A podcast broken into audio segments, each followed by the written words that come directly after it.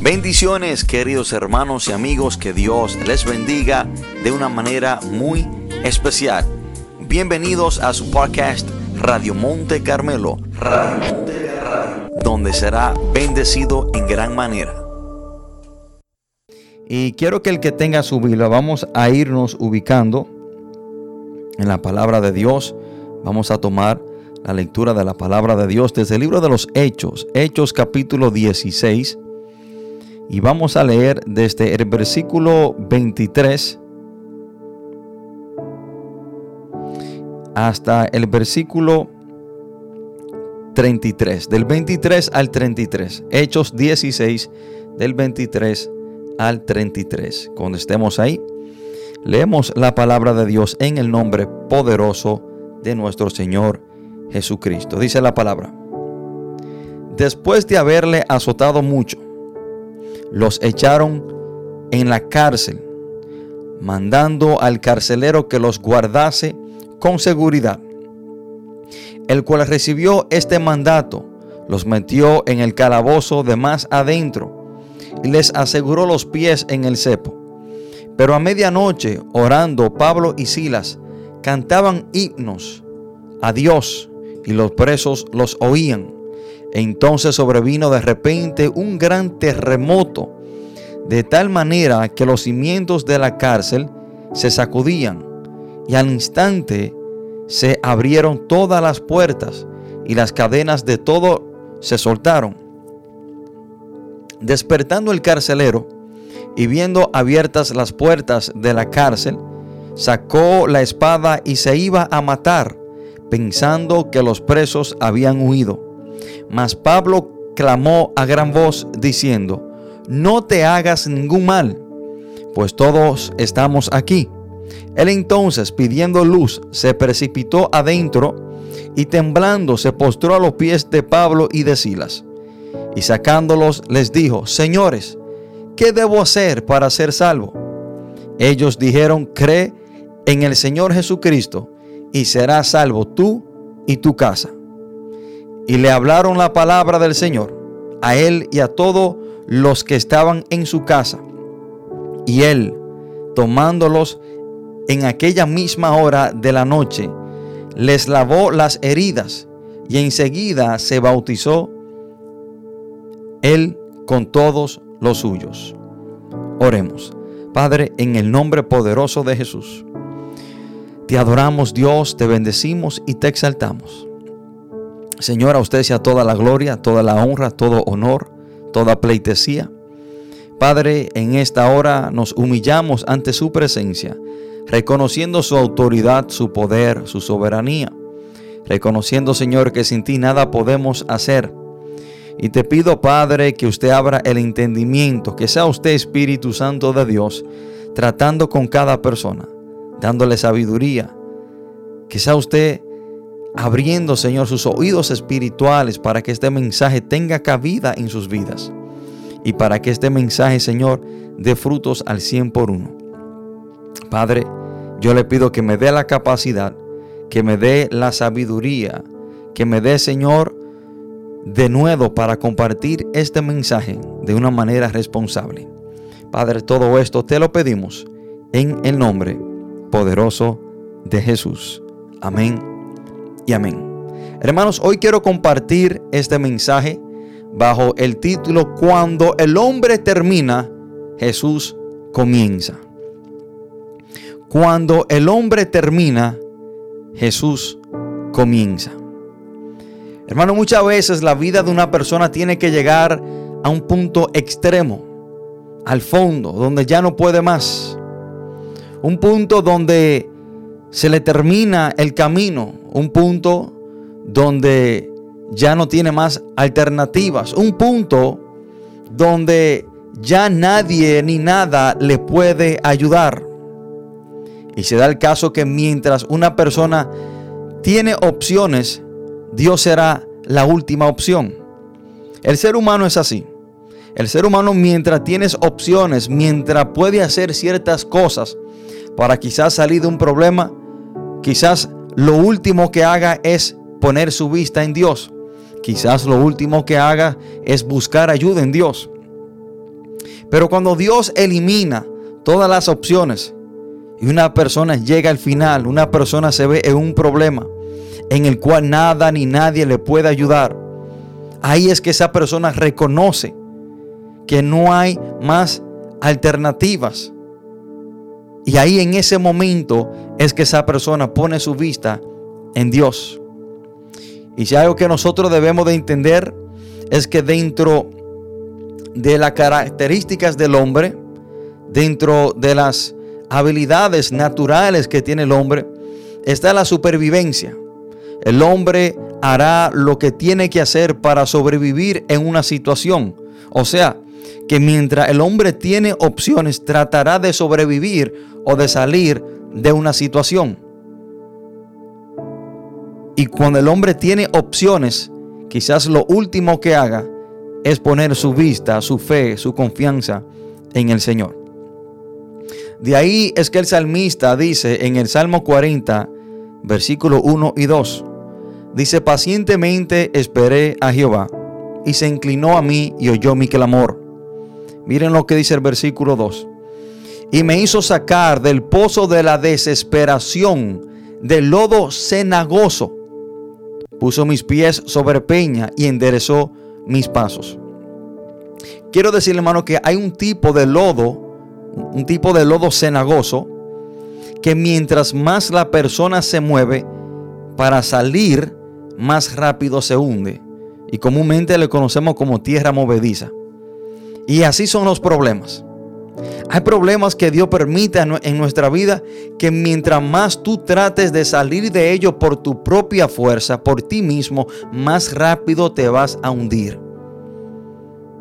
Hay pozos de, desesperación, hay lodos cenagosos que, que tienen esta característica. Que mientras más tú trates de salir por tu, por tu propia fuerza, con, tu, con tus propias habilidades, más rápido te vas a hundir. Pero cuando tú te detienes y te estás tranquilo y espera pacientemente y clama a Dios que sea Él que te saque de ese lodo cenagoso, tú podrás salir. Hay problemas, hermano, que son como el lodo cenagoso que Dios lo ha preparado, Dios lo ha permitido que venga a tu vida para que tú entiendas que tú necesitas de Él para que tú entiendas que tú mismo no podrás salir de ahí. Y hay veces, hermano, que nosotros tenemos que llegar hasta el final. Hay veces que nosotros, hermano, tenemos que, que, correr hasta el final y, y encontrarnos con una pared sin ninguna alternativa. Y el hombre, hermano, tiene que terminar para que Jesús comience. Hay veces, hermano, muchas de las veces Dios trata, perdón, Dios trata de esta manera con el ser humano. Permite situaciones difíciles donde el hombre ya termina, ya no sabe qué hacer, ya no tiene nada más que hacer. Y ahí es que Jesús comienza en la vida de esta persona. Hermanos, muchas veces las personas están como el pueblo de Israel, que intentaban todo y cuando nada le daba resultado, entonces buscaban de Dios. Muchas veces, hermano, cuando todo está bien en nuestra vida, cuando no hay problemas, cuando no hay necesidades, tenemos a Dios en lo último de la lista. Cuando todo está bien en nuestra vida, hermano, Quizás ni pensamos en Dios, quizás ni buscamos dirección en Dios, quizás, hermano, ni pasamos tiempo en oración con Dios, pero se da el caso que cuando llegamos al final del camino, cuando toda la puerta está encerrada, ahí es que comenzamos a buscar de Dios y Dios comienza a trabajar en nuestra vida. Precisamente esto es lo que dice el Salmo 78, versículos 34 y 35. Miren lo que dice Dios sobre el pueblo de Israel. Si los hacía morir, entonces buscaban a Dios. Entonces se volvían solícitos en busca suya. Y se acordaban de que Dios era su refugio y el Dios altísimo su redentor. O sea, que cuando Dios permitía calamidad, cuando Dios permitía muerte en el pueblo, ahí era que las personas buscaban de Él.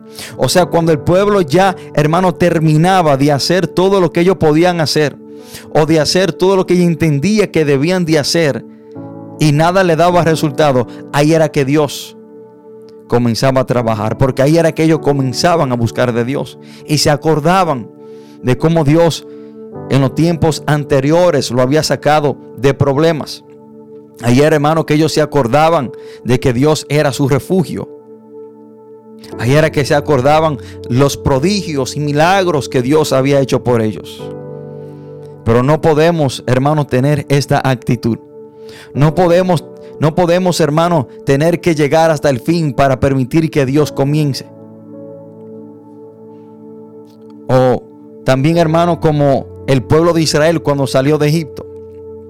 El pueblo de Israel cuando sale de, la cautividad de Egipto, dice la palabra de Dios que mientras ellos iban en el desierto hacia la, hacia la tierra prometida, el ejército y el faraón venían detrás de ellos. Pero llegó un punto que ellos se encontraron ante el mar rojo. Un mar y el ejército del faraón detrás de ellos. Hay muchas veces, hermano, que Dios nos pone en esta situación, que no podemos ir ni para adelante ni para atrás, donde nosotros hemos terminado.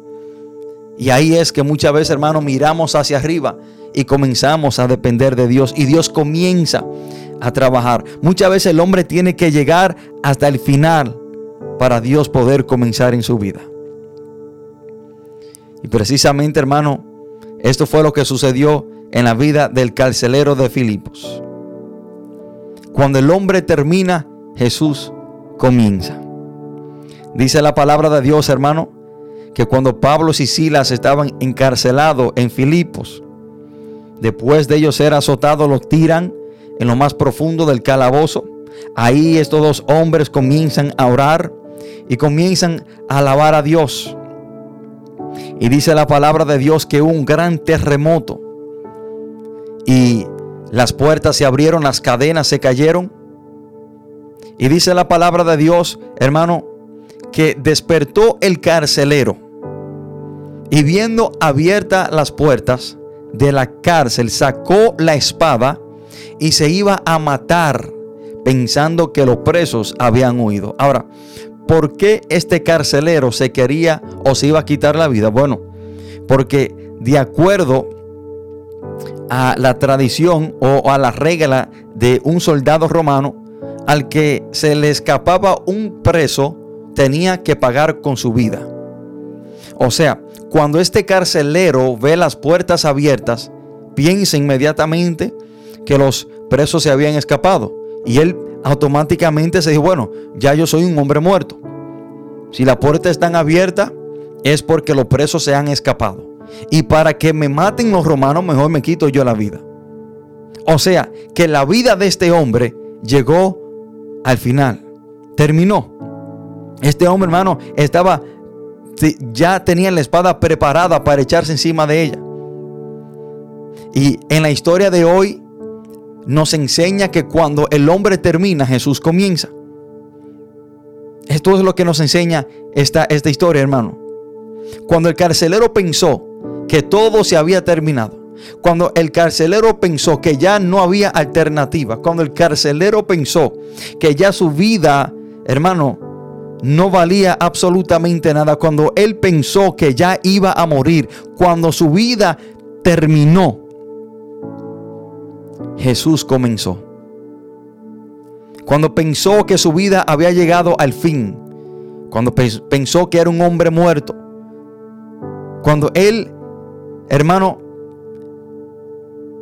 pensó todo esto, ahí fue el momento en la, en la cual Cristo vino a su vida. Este hombre tuvo que llegar, hermano, tuvo que, que, llegar hasta el fin. Este hombre tuvo que llegar en una situación en la cual él pensó que no iba a salir de ella. Este hombre tuvo que llegar, hermano, hasta un punto que la única alternativa que él pensaba que tenía era quitarse su propia vida. Mas cuando él terminó, cuando él decidió quitarse la vida, cuando él pensó, hermano, que ya nada se podía resolver en esta situación, ahí fue que Cristo pudo comenzar en la vida de este hombre. Hermano, de la boca de este hombre, un carcelero, de la boca de un hombre que pensó que todo ya había terminado, de la boca de un hombre que pensó que no tenía, hermano, ninguna otra alternativa que quitarse su propia vida, de la boca de un hombre agradecido, de la boca de un hombre, hermano, que estaba al punto de arrojarse sobre su propia espada, salió una de las preguntas más antiguas y más importantes que se ha hecho en toda la humanidad. Hermano, esta es la pregunta más importante que una persona se debe hacer en su vida. Y este hombre tuvo que estar en una situación crítica. Este hombre tuvo que estar, hermano, en un momento decisivo en su vida. En un momento difícil, en un momento donde él, casi se quita su propia vida para preguntarse esto. Dice la palabra en el versículo 30. Y sacándolos les dijo, el carcelero sacó a Pablo y a Sila y le dijo la, le, le preguntó lo próximo, señores, ¿qué debo hacer para ser salvo? Hermano, esta es la pregunta más gloriosa que un ser humano se puede hacer.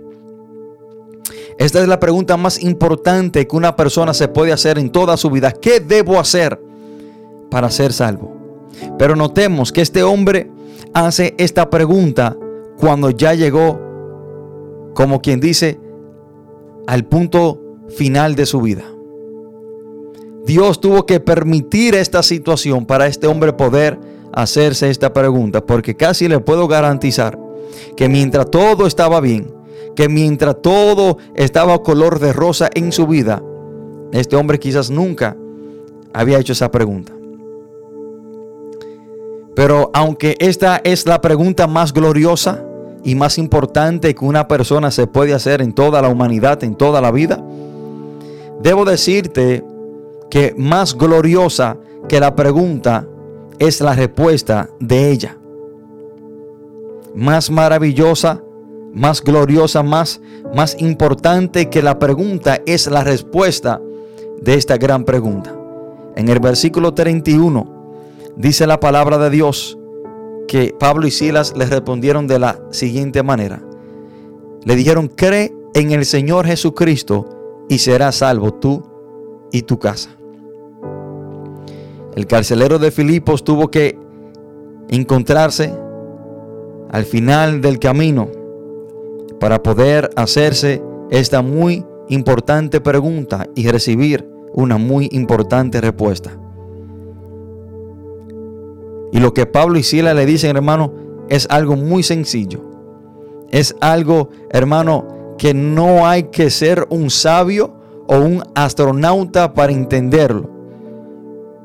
Y de aquí, hermano, es que quiero decirle que el ser humano se ha enredado demasiado. Las religiones, diferentes religiones, diferentes creencias, han puesto diferentes métodos o diferentes cosas que el hombre debe hacer para ser salvo. Pero, hermano, lo único que dice la palabra de Dios que tenemos que hacer para ser salvo es creer en nuestro Señor Jesucristo. Eso es lo único. Creer en Jesús como nuestro Señor y Salvador. Creer que Jesús es el Hijo de Dios. Creer que Jesús murió por el perdón de nuestro pecado. Creer que solamente en Jesús hay salvación y vida eterna. Creer que Jesús es el camino, la verdad y la vida. Creer que Jesús es el único y suficiente mediador entre Dios y los hombres. Creer que Jesús es aquel que vino al mundo para reconciliarnos con Dios el Padre. Esto es lo que debemos de creer. Creer en el Señor Jesucristo y serás salvo tú y tu casa. Hermanos, debemos de entender que cuando el hombre termina, Jesús comienza. Cuando entramos en el libro de Lucas, capítulo 7, vemos la historia de una mujer que era pecadora. Y cuando la Biblia habla de una mujer pecadora, se está refiriendo a una de las profesiones más antiguas que es la prostitución. Esta mujer era una ramera y cuando se hablaba de una mujer pecadora era una mujer que se prostituía, una mujer que eh, practicaba este, este pecado de prostitución. Sea el caso que cuando Jesús fue invitado a la casa de un tal Simón el fariseo, dice la palabra de Dios en Lucas 36 en adelante. Uno de los fariseos rogó a Jesús que comiese con él. Y habiendo entrado en casa del fariseo, se sentó a la mesa. Entonces una mujer de la ciudad que era pecadora, o sea, prostituta, al saber que Jesús estaba a la mesa en casa del fariseo, trajo un frasco de alabastro con perfume. Y estando detrás de él a sus pies, llorando, comenzó a regar con lágrimas sus pies y los enjugaba con sus cabellos y besaba sus pies y los ungía con el perfume. Cuando vio esto el fariseo que le había convidado, dijo para sí, este, si fuera profeta, conociera quién y qué clase de mujer es la que le toca y que es pecadora.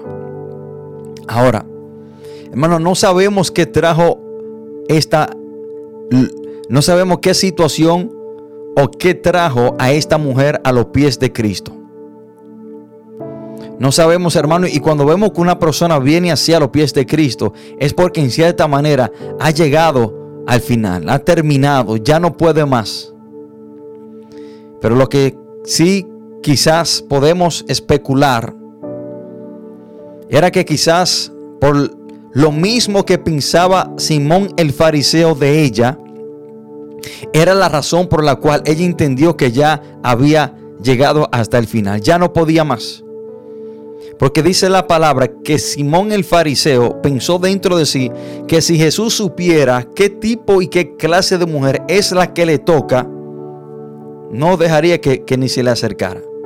Y quizás, hermano, esto e, e, este pensar de Simón el fariseo era el concepto que toda la ciudad tenía de ella. Y quizás esta mujer, hermano, ya cansada, quizás, hermano, rechazada por la sociedad por su práctica Quizá, hermano, rechazada, menospreciada por una reputación mala que tenía en la ciudad. Quizás, hermano, cansada de ser maltratada por los hombres y ser abusada y quizás usada por ellos. Ella ese día llegó hasta donde no podía más. Y ahí Cristo comenzó en su vida. Cuando esta mujer se rinde a los pies de Jesús, es ella diciendo, ya yo no puedo más, ya yo llegué a, lo último, ya yo estoy cansada, ya yo eh, eh, eh, estoy en una situación que no quiero ni seguir viviendo. Y ese quebranto de esa mujer nos, probablemente, hermano, nos expresa todo eso. Pero cuando ella terminó, ahí fue que Jesús comenzó. Jesús comenzó en su vida desde ese día. Y se dice, hermano, que esta mujer era María Magdalena. Y María Magdalena fue la mujer, hermano, que estuvo con Jesús hasta el final. Fue una de las pocas mujeres que se quedó con Cristo Jesús hasta la crucifixión. De tal manera que esta fue, hermano, la primera persona que Dios, que Jesús se le manifiesta al tercer día después de resucitar. Jesús comenzó en la vida de esta mujer cuando ella terminó. ¿Qué más podemos decir de otra mujer que quizás tenía el mismo estilo de vida que esta mujer pecadora? Juan capítulo 8, entramos en historia de una mujer que fue sorprendida en el mismo acto de adulterio. Y literalmente, literalmente, la vida de esa mujer iba a terminar ese día. Literalmente la vida de la mujer que fue sorprendida en el mismo acto de adulterio iba a terminar en ese día. Pero Jesús comenzó cuando la vida de ella terminó. O iba a terminar. Juan capítulo 8 del 1 al 11 dice, y Jesús se fue al monte de los olivos. Y por la mañana volvió al templo y todo el pueblo vino a él. Y sentado él les enseñaba. Entonces los escribas y los fariseos le trajeron una mujer sorprendida en adulterio y prendiéndola, perdón, y poniéndola en medio, le dijeron, maestro, esta mujer ha sido sorprendida en el acto mismo de adulterio. Y en la ley nos mandó Moisés a pedrar a tales mujeres. Tú pues, ¿qué dices? Mas esto decían tentándole para poder acusarle, pero Jesús, inclinado hacia el suelo, escribía en tierra con el dedo. Y como insistieran en preguntarle, se enderezó y les dijo, el que de vosotros esté sin pecado sea el primero en arrojar la piedra contra ella. E inclinándose de nuevo hacia el suelo, siguió escribiendo en tierra. Pero ellos, al oír esto, acusados por su conciencia, salían uno a uno, comenzando desde el más viejo hasta los postreros, y quedó solo Jesús y la mujer que estaba en medio. Enderezándose Jesús y no viendo a nadie sino a la mujer, le dijo, Mujer, ¿dónde están los que te acusaban? ¿Ninguno te condenó? Ella dijo, Ninguno, Señor. Entonces Jesús le dijo, Ni yo te condeno, vete y no peques más. Hermanos y amigos, literalmente la vida de esa mujer iba a terminar en ese día. Esos judíos los fariseos y esos escribas estaban bajo la ley mosaica para poder, hermano, apedrear a esta mujer. Ellos, ellos bajo la ley la podían matar. Y traen esta mujer ante Jesús. Con piedra en mano, listo para, para terminar su vida. Pero cuando la vida de esta mujer, cuando ella quizás pensó que iba a terminar, hermano, Cristo comenzó, Cristo la perdonó, Cristo no la condenó y Cristo la aconsejó.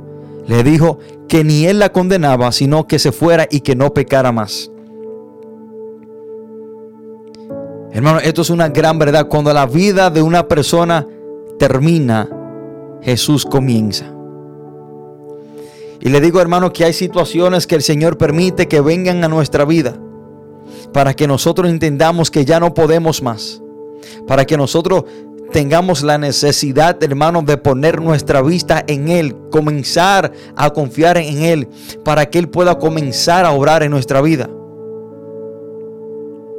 Hermano, y hasta que una persona no se rinda por completo, hasta que una persona no termine Cristo no puede comenzar. Hasta que una persona entienda que ya no puede más, Cristo no podrá entrar en la barca. Y yo digo esto, hermano, por experiencia propia. Yo digo esto, hermano, porque cuando yo terminé, ya cuando yo me encontré en una situación con todas las puertas cerradas, en un problema sumamente difícil, cuando nadie me podía ayudar, cuando un familiar no me podía ayudar, cuando los abogados no me podían ayudar y cuando estaban y cuando yo estaba en una situación crítica y yo entendí que ya mi vida había terminado, yo entendí que ya había llegado hasta el fin, que no había nada que yo podía hacer. Ahí fue que Cristo comenzó. Ese día fue que yo le entregué mi vida a Jesús. Aquel día encarcelado en la prisión federal de los Estados Unidos. Cuando yo reconocí que ya mi vida había llegado, hermano, hasta el fin. Y que ya yo sabía que no tenía para dónde coger. Y me, sentí como el pueblo de Israel, el mar rojo delante de mí y el faraón detrás. Un problema delante y el juez y la fiscal detrás de mí. ¿Para dónde cojo? ¿Qué puedo hacer? Puse mi vista en mis familiares, no me pudieron ayudar. Puse mi vista en un abogado, tampoco me pudo ayudar. Al contrario, empeoró mi situación. ¿Y qué hago? Hermano, no pude hacer nada más, sino que lo mejor que me sucedió a mi vida. Permitir que Cristo comenzara. Cuando mi vida terminó, cuando ya yo no podía más, ahí fue que Cristo comenzó a obrar en mi vida. Cuando ya yo entendí, hermano, que mi carga era demasiado pesada, cuando yo entendí que, la, situación se había salido de mi mano y de la mano de cualquier ser humano, cuando yo entendí, hermano, que, que ya yo no podía más, el versículo que a mí me trajo a los pies de Cristo Jesús fue Mateo 11:28. Venid a mí, todos los que estáis trabajados y cargados, y yo os haré descansar. Y uno que esté cargado y trabajado, y cuando ya no puede más, o sea, cuando ya termina, cuando su fuerza termina, cuando quizás su deseo de vivir termina, ahí es que le entregamos nuestra carga a Jesús. Por eso yo no condeno ni critico a nadie que haya aceptado a Cristo porque se había encontrado al final del camino. Al contrario, muchas veces Cristo Jesús prepara situaciones tales como esta, permite situaciones como esta, para que tú entiendas que ya tú terminaste, que ya tú no puedes. Y Él te dice, dame la oportunidad a mí que yo quiero comenzar en tu vida. Ya tú terminaste, ya tú hiciste lo que tú querías hacer. Ya tú intentaste de hacer lo que tú querías hacer. Ya tú buscaste diferentes medios para salir de esta situación. No ha podido ni podrá. Dame la oportunidad a mí. Que yo quiero comenzar en tu vida. Hermanos, cuando una persona reconoce que ya no puede más, entonces Jesús entra en la barca. Juan capítulo 6, del 16 al 51. Dice la palabra que al anochecer descendieron sus discípulos al mar y entrando en una barca iban cruzando el mar hacia Capernaum. Estaba ya oscuro y Jesús no había venido a ellos. Y se levantaba el mar con un gran viento que soplaba. Cuando habían remado como 25 o 30 estadios, vieron a Jesús que andaba sobre el mar y se acercaba a la barca y tuvieron miedo. Mas él les dijo, yo soy, no temáis. Ellos entonces, con gusto, les recibieron en la barca y miren lo que dice la palabra, la cual llegó enseguida a la tierra a donde iban. Los discípulos hermanos estaban sin Cristo cruzando el mar para llegar a Capernaum. Pero dice la palabra que se levantó un gran viento. Y dice la palabra de Dios, hermano, que ya estaba oscuro. Y miren lo crítico de la situación. Y Cristo no había venido a ellos. Y dice la palabra de Dios que ellos habían remado como 25 o 30 estadios y ellos remaban y remaban, pero por más que remaban, no podían llegar hacia donde ellos querían llegar. Y le estoy hablando de pescadores de profesión. Hombres que sabían remar, hombres que sabían de agua, hombres que tenían conocimiento de tormentas en alta mar. Pero dice la palabra que ellos intentaron, remaron y remaron, pero no podían salir de la tormenta. No podían llegar hacia donde ellos querían llegar. Hasta que llegó un punto que ellos se rindieron. Hasta que llegó un punto, hermano, que ellos reconocieron que sin Cristo no podían llegar. Y dice la palabra, ellos entonces con gusto les recibieron en la barca. Tiene que llegar un punto en tu vida en el cual tú entiendes que sin Cristo tú no puedes llegar. Tiene que llegar un punto en tu vida que tú debes de reconocer que por tanto y por mucho que tú has remado, no ha podido lograr, no ha podido salir de la tormenta. Tú tienes que llegar hasta el final, tú tienes que terminar para que Jesús comience. Cuando los discípulos terminaron de remar, Jesús comenzó a orar y dice la palabra que de inmediato la barca llegó al destino que ellos tenían en su mente y en su corazón. Cruzaron la tormenta, llegaron a Capernaum. Hermanos y amigos, ¿qué más podemos decir de la vida del Hijo pródigo? Déjame decirte que Dios prepara situaciones escasas. Dios prepara calamidad. Dios envía problemas para que tú entiendas que tú necesitas de Él. Para que tú entiendas que tú necesitas regresar a Él. Que tú tienes que permitir que Él comience a trabajar en tu vida. Precisamente esto fue lo que Dios hizo en la vida del Hijo Pródigo. Lucas capítulo 15. Dice la palabra, también dijo, un hombre tenía dos hijos, y el menor de ellos dijo a su padre, Padre, dame la parte de los bienes que me corresponde, y les repartió los bienes. No muchos días después, juntándolo todo, el hijo menor se fue lejos, a una provincia apartada, y allí desperdició sus bienes, viviendo perdidamente. Cuando lo hubo malgastado todo, vino una hambruna, vino, perdón, vino una gran hambre a aquella provincia y comenzó a faltarle. Notemos, hermano, como precisamente cuando Él lo acaba todo, es que Dios en cierta manera permite que venga la hambruna. Estamos notando, hermano, la mano de Dios obrar en la situación de este joven. Precisamente, precisamente cuando Él lo malgasta todo, dice la palabra, vino una gran hambre a aquella provincia y comenzó a faltarle. O sea, que después que él lo, malgasta todo, vino una gran hambre y a la misma provincia donde él estaba. Y yo creo, hermano, que esto no es casualidad, esto no es coincidencia, esto es propósito de Dios en la vida de este hijo.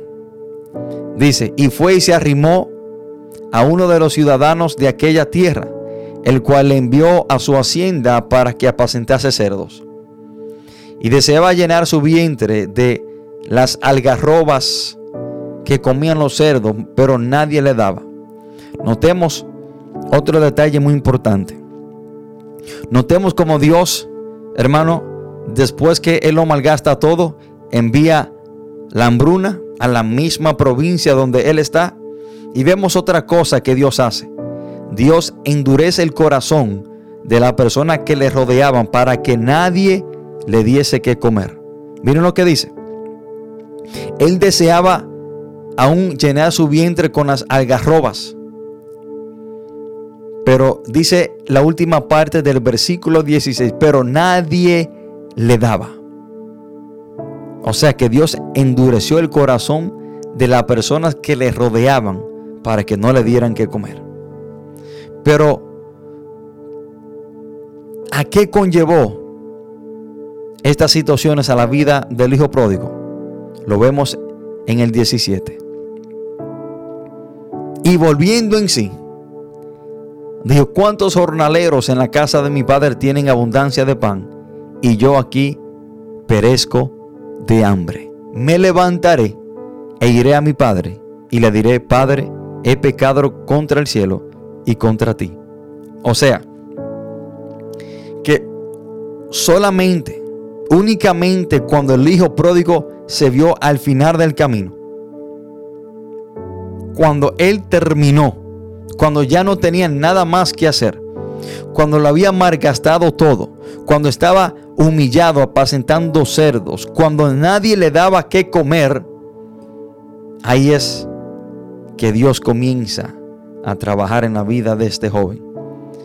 Y dice la palabra que él volvió en sí y recapacitó y decidió regresar a la casa de su padre. Tiene que llegar un punto en tu vida en el cual tú te debes de rendir.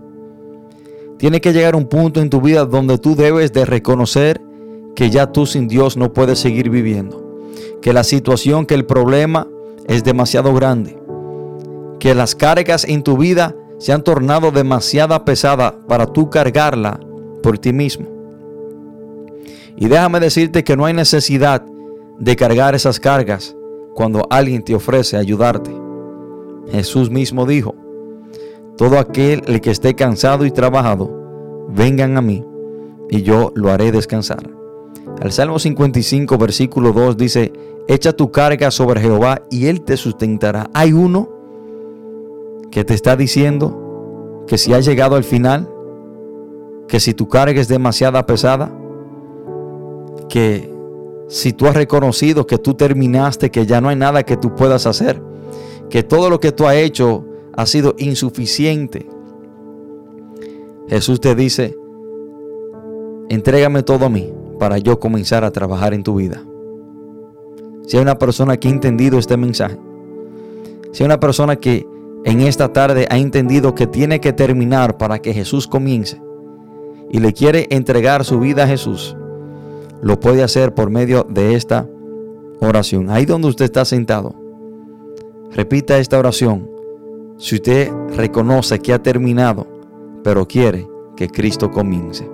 Repita, Padre, en el nombre de Jesús, te pido perdón por todos mis pecados. Señor, he llegado al final. Entiendo que ya no puedo más. Te entrego mi vida. Te entrego todas mis cargas.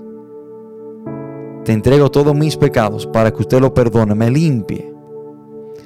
Yo confieso que Jesús murió y resucitó al tercer día y está sentado a la diestra de Dios. Hoy le entrego mi vida.